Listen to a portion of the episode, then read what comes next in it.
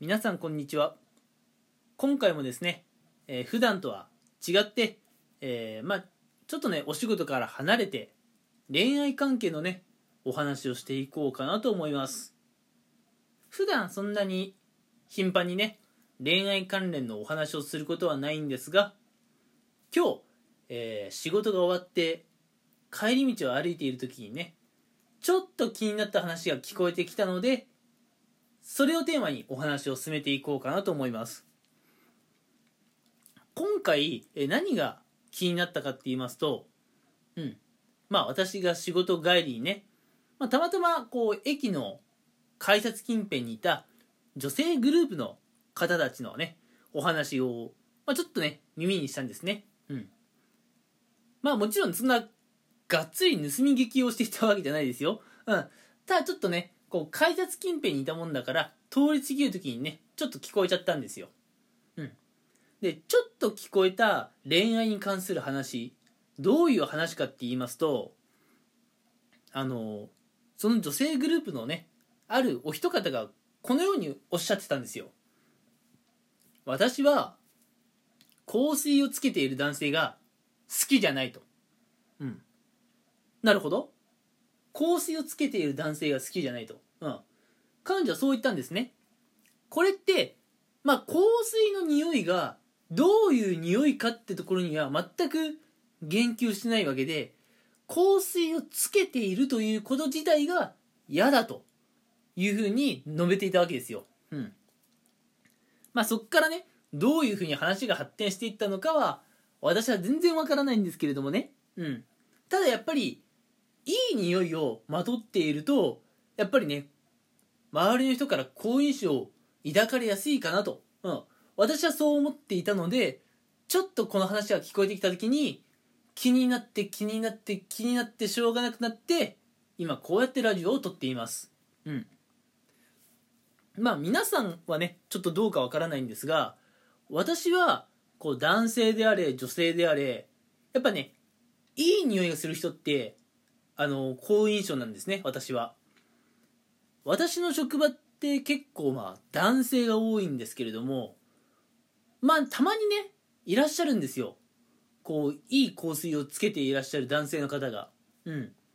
もうね異性とか同性とか問わずにやっぱ匂いがいい人っていうのはなんかこう気持ちが落ち着くというか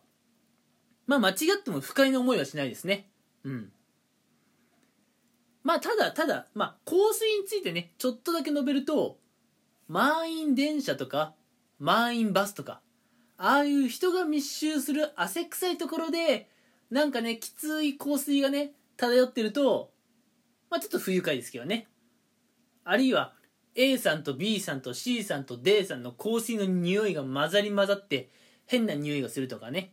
うん、そういうのは辛いんですけれども、まあそうではなくて、まあ、特に最近はコロナ禍の影響もありましてソーシャルディスタンスっていうのもあってね人と人が人とがねある程度距離をとっているのでまあ誰かの香水が混ざり合うことってなかなかないと思うんですけれども、うん、だからこそね今香水をつけていると、うん、まあなんかね好印象なんじゃないかなと私は思っていたんです。ただ、えー、駅の改札近辺でねたまたますれ違ったその女性っていうのは男性の香水がねどうも好きじゃないということでした。うん。まあもちろんねなんで好きじゃないのかっていうところまでは聞けなかったんですけれどもなんか男性が香水をつけていること自体があまり、えー、なんか好きではないらしいですね。うん。私は男性でも香水をつけたりねまああの髪型とかこう脱毛とかそういったとこだけではなくて匂いにも気遣える男性がまあ、清潔感があるとかね、うん、そういう分類の男性になってくるのかなと思っていたので正直彼女のこの発言には驚いたんですが皆さんはどうなんでしょう？うん。まあここでね間違いなく言えるのは男性がね香水をつけていい匂いをまとっていると必ずしもね女性から好印象を抱かれるわけではないってことなんですね。うん。たまにこう恋愛指南書的なものを読んでいると、まあ、読んでいるとっていうかね、まあなんかちょっと恥ずかしい話ですけどもたまにねそういう情報をインプットするんですけれどもやっぱりねこう異性と関わる時に男性はこう匂いにもね気をつけたいっていう話は耳にするんですよ。うん、でそういった時にね、まあ、香水っていうのはまあプラスな役割がありますよっていうのは耳にしたりねしたことはあるので、うん、あ香水か。そういう選択肢もあるのかというふうに思っていたんですが、うん。まあ、これは乙女心の問題なのかあるいはねその人その人個人の問題なのか分かりませんが、うん、香水をつけていれば必ずしも好印象を抱かれるというわけではないのでね、まあ、人間関係とか恋愛っていうのはね改めて奥が深いなとは、えー、思いました、うん。まあ、正直ね自分はあんまりそういう恋愛経験とかないので乙女心っていうのがちょっとよく分かってないんですけれどもやっぱ香水つけてるからそれだけでねこうなんか調子に乗っちゃうような男性はダメなんですかね。うん。でも実際香水をつけている男性っていうのはどう思われるのかなっていうのはちょっと気になります。うん。でねせっかくちょっとまあ乙女心の話を少し入れたのでちょっと似たような話を今度もう一本ちょっとね入れてみようと思いますこっから先はねもうちょっと香水の話は出てこないんですけれども乙女心に関する話で、うん、よくね女性って男性の頭ポンポンが嬉しいって話は、まあ皆さんもね、聞いたことあるかなと思います。男性から女性への頭ポンポン。もちろんね、ソフトタッチですよ。うん。強めに言っちゃうと、それ頭ポンポンじゃなくて、頭を叩いているとか、そういうことになってしまいます。でもこれもね、私こういう話を聞いたことがあるんですよ。うん。男性の頭ポンポンってなんか嫌なんだよねと。うん。そういう女性がいたんですね以前でなんでかなっていうふうに話を聞いていると男性に頭ポンポンされると上から押さえつけられているような抑圧されているような不愉快な感じがすると、うん、その女性はおっしゃってたんですねうんなるほどまあそれはねその男性の頭ポンポンの技術が悪かったのかもしれないですけれども、うん、その頭ポンポンのね力加減にかかわらずその女性はこう頭をねこう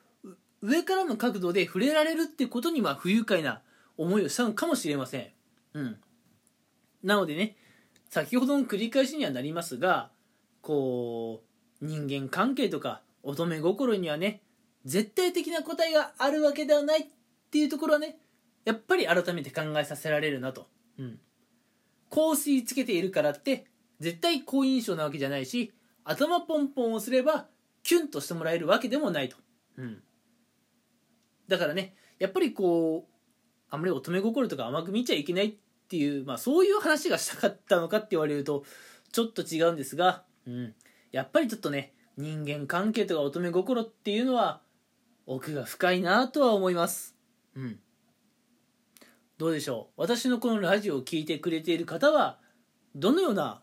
えー、感情とかね考えを抱いたんでしょうか？もしよければね皆さん、えー、コメントの方いただけると嬉しいです。共感していただけた方あるいはねちょっとこうムッとなった方、うん。まあ、いらっしゃるかもしれませんがまあどんな意見でもね聞かせてもらえたら嬉しいです。ぜひね私の今後の人生のね、えー、参考にさせてください。ではね今回は、えー、この辺で、えー、収録終わりたいと思います。ここまでお付き合いしていただきありがとうございました。